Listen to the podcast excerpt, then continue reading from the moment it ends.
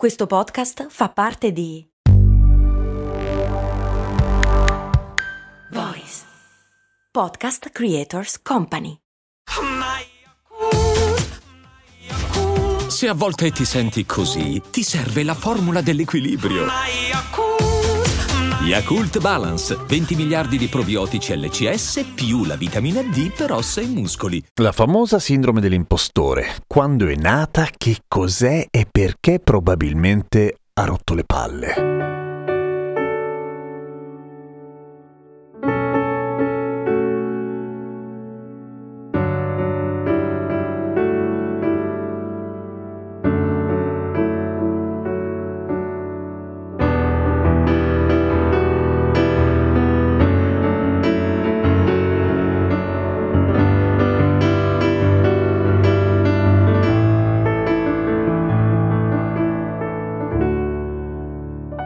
Ciao, sono Giampiero Kesten e questa è Cose Molto Umane, il podcast che ogni giorno, sette giorni su sette, ti racconta o ti spiega qualche cosa. E oggi volevo parlarvi della sindrome dell'impostore che sicuramente conoscerete o avrete sentito o addirittura ce l'avete. Non è poi così improbabile. Intanto vi chiedo scusa perché parlerò abbastanza basso, non perché voglio essere particolarmente intimo, ma perché questo weekend mio figlio dorme da me, sta già dormendo e di base lo studio è nella camera da letto o viceversa. Insomma, c'è il bimbo che dorme. Devo parlare basso. La sindrome dell'impostore, che nasce in realtà col nome di fenomeno dell'impostore, è un'invenzione di due psicologhe che si chiamano Pauline Clance e Suzanne Imes, che quando stavano ancora studiando psicologia si sono accorte di come e quanto i loro compagni e le loro compagne, soprattutto le loro compagne, e poi ci arriviamo, e in particolare quelle brave, avevano tutti la sensazione di essere lì quasi per caso, come se i loro risultati in università fossero il frutto di una sorta di truffa involontaria da parte loro, cioè di non meritarsi i risultati che stavano ottenendo. Andando avanti nell'analisi, le due psicologhe scoprono che c'è una correlazione fra il vissuto che le persone che soffrono della sindrome dell'impostore hanno vissuto in famiglia versus quello che invece il mondo dice di loro,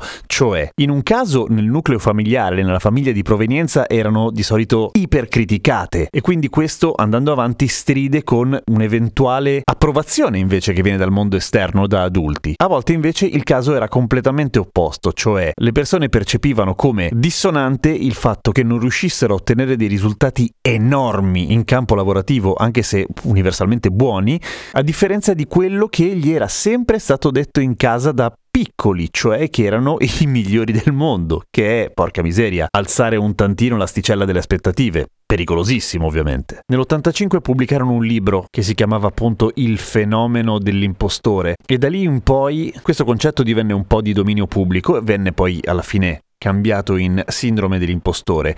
Dicevo che dovrebbe essere più che altro sindrome dell'impostrice perché effettivamente, soprattutto nel mondo del lavoro, statisticamente è una cosa che appartiene più che altro alle donne, non perché le donne siano, che ne so, più emotive o più fragili come spesso viene spiegata questa differenza, ma semplicemente per il fatto che le donne molto spesso nell'ambiente lavorativo sono abituate a ricevere molto meno consenso, soprattutto da parte dei colleghi maschi, per cui ogni risultato che ottengono ottengono viene attribuito a una marea di altre cose che non hanno a che vedere con l'eventuale talento o la competenza della persona che sta lavorando e che sta ottenendo i risultati. E questo ovviamente non è una novità dal punto di vista delle enormi differenze e sbilanciamenti che ancora oggi esistono nel mondo del lavoro fra maschi e femmine, ma che ovviamente non è solamente riguardo alla considerazione o riconoscimento dei risultati, riguarda anche un sacco di altre cose, fra cui la differenza salariale, ad esempio, che non è esattamente un dettaglio, ecco. C'è anche il fatto fatto però che in alcuni lavori, in alcuni mestieri, la sindrome dell'impostore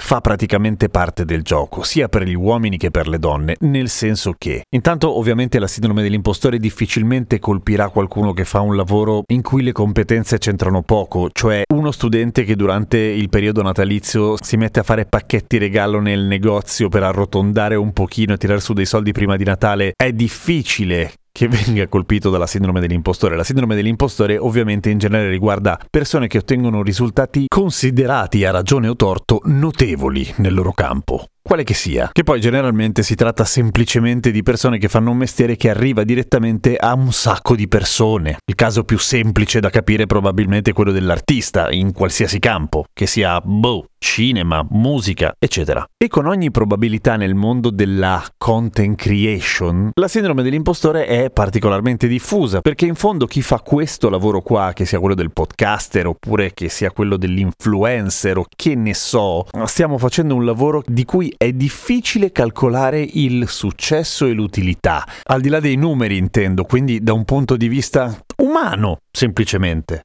Ma il motivo per cui io personalmente penso che la sindrome dell'impostore o dell'impostrice molte volte sia completamente mal riposto e molto molto overrated è il fatto che in alcuni mestieri non avere la sindrome dell'impostore è quasi uguale a essere arroganti. Se di mestiere fai contenuti, con ogni probabilità, se lo stai facendo decentemente, nel senso se è il tuo lavoro, con ogni probabilità andrai incontro a una serie di riconoscimenti da parte del pubblico, quantomeno un consenso diffuso, se non proprio popolarità. Ed è assolutamente sano, umano e legittimo, forse addirittura giusto chiedersi se ce lo si merita, tra virgolette, anche perché comunque bisogna sempre ricordarsi una cosa, che un pubblico sarà sempre disposto a dirti che sei brava o bravo, se ti segue naturalmente, ma avrà sempre una conoscenza estremamente parziale di quello che sei, cioè magari fai dei podcast bellissimi e sei un vero stronzo nella vita privata e questo non emerge. Quando si inizia a confondere il consenso del pubblico con l'autostima, dimenticandosi del fatto che ovviamente è un parere estremamente parziale, si rischia di fare un grosso casino. Ed è un errore maledettamente comune, ovviamente, lo sappiamo. Per contro, è possibilissimo che la sindrome dell'impostore per molte persone sia appunto esattamente il contrario di questo, cioè l'eccesso dalla parte opposta. Ottengo risultati, faccio cose che vengono generalmente riconosciute come degli achievement, come dei successi,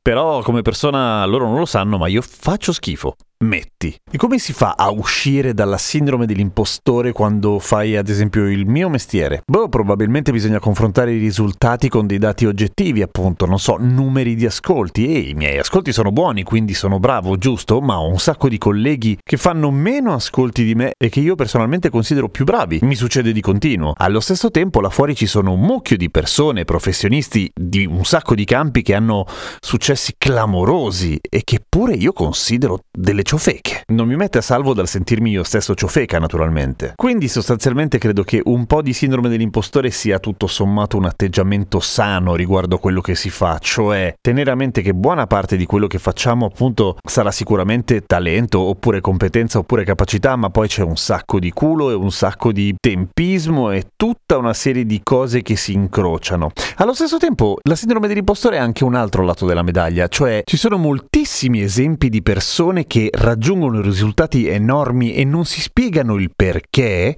perché hanno una immagine di se stessi molto inferiore rispetto a quello che il mondo gli rimanda ed effettivamente è difficile dargli torto. Nel senso che sembra più che altro che abbiano avuto fortuna. Esistono, sicuramente ve ne vengono in mente se ci pensate. E quindi in quel caso la sindrome dell'impostore diventa una sorta di mani avanti, del tipo "Mm, non sono proprio sicuro di meritarmi questo, eppure lo sto ottenendo e ti verrebbe da dire in effetti non te lo meriti.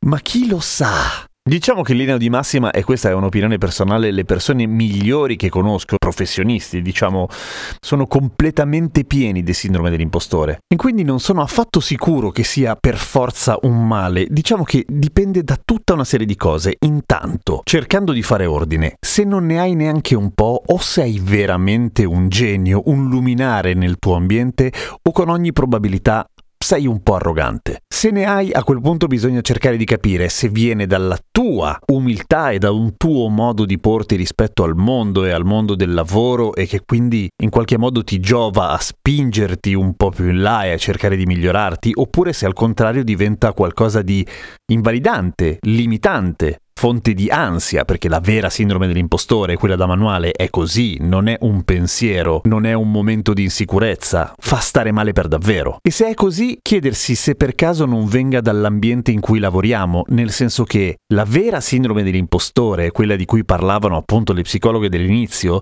si riferiva ad ambienti lavorativi tossici che inducevano la sindrome dell'impostore, che la triggeravano in persone che magari avevano vissuto disvalorizzazione, come dicevamo all'inizio all'inizio. E in quel caso privarsi della sindrome dell'impostore è sì giusto su un piano individuale, ma su un piano sociale è completamente sbagliato perché a questo punto è il lavoro che dovrebbe cambiare. Il lavoro dovrebbe dare maggiori certezze e soprattutto dovrebbe essere un ambiente più sano. Tutto questo per dire che, boh, la sindrome dell'impostore vera e propria appunto è un casino e va affrontata. La sindrome dell'impostore un po' così, quella che abbiamo tutti, finché non diventa un disastro tutto sommato è un buon segno, il che non vuol dire che se ce l'hai allora sei a salvo dall'essere una capra. Magari lo sei lo stesso, ma quantomeno porsi la domanda è sano. No?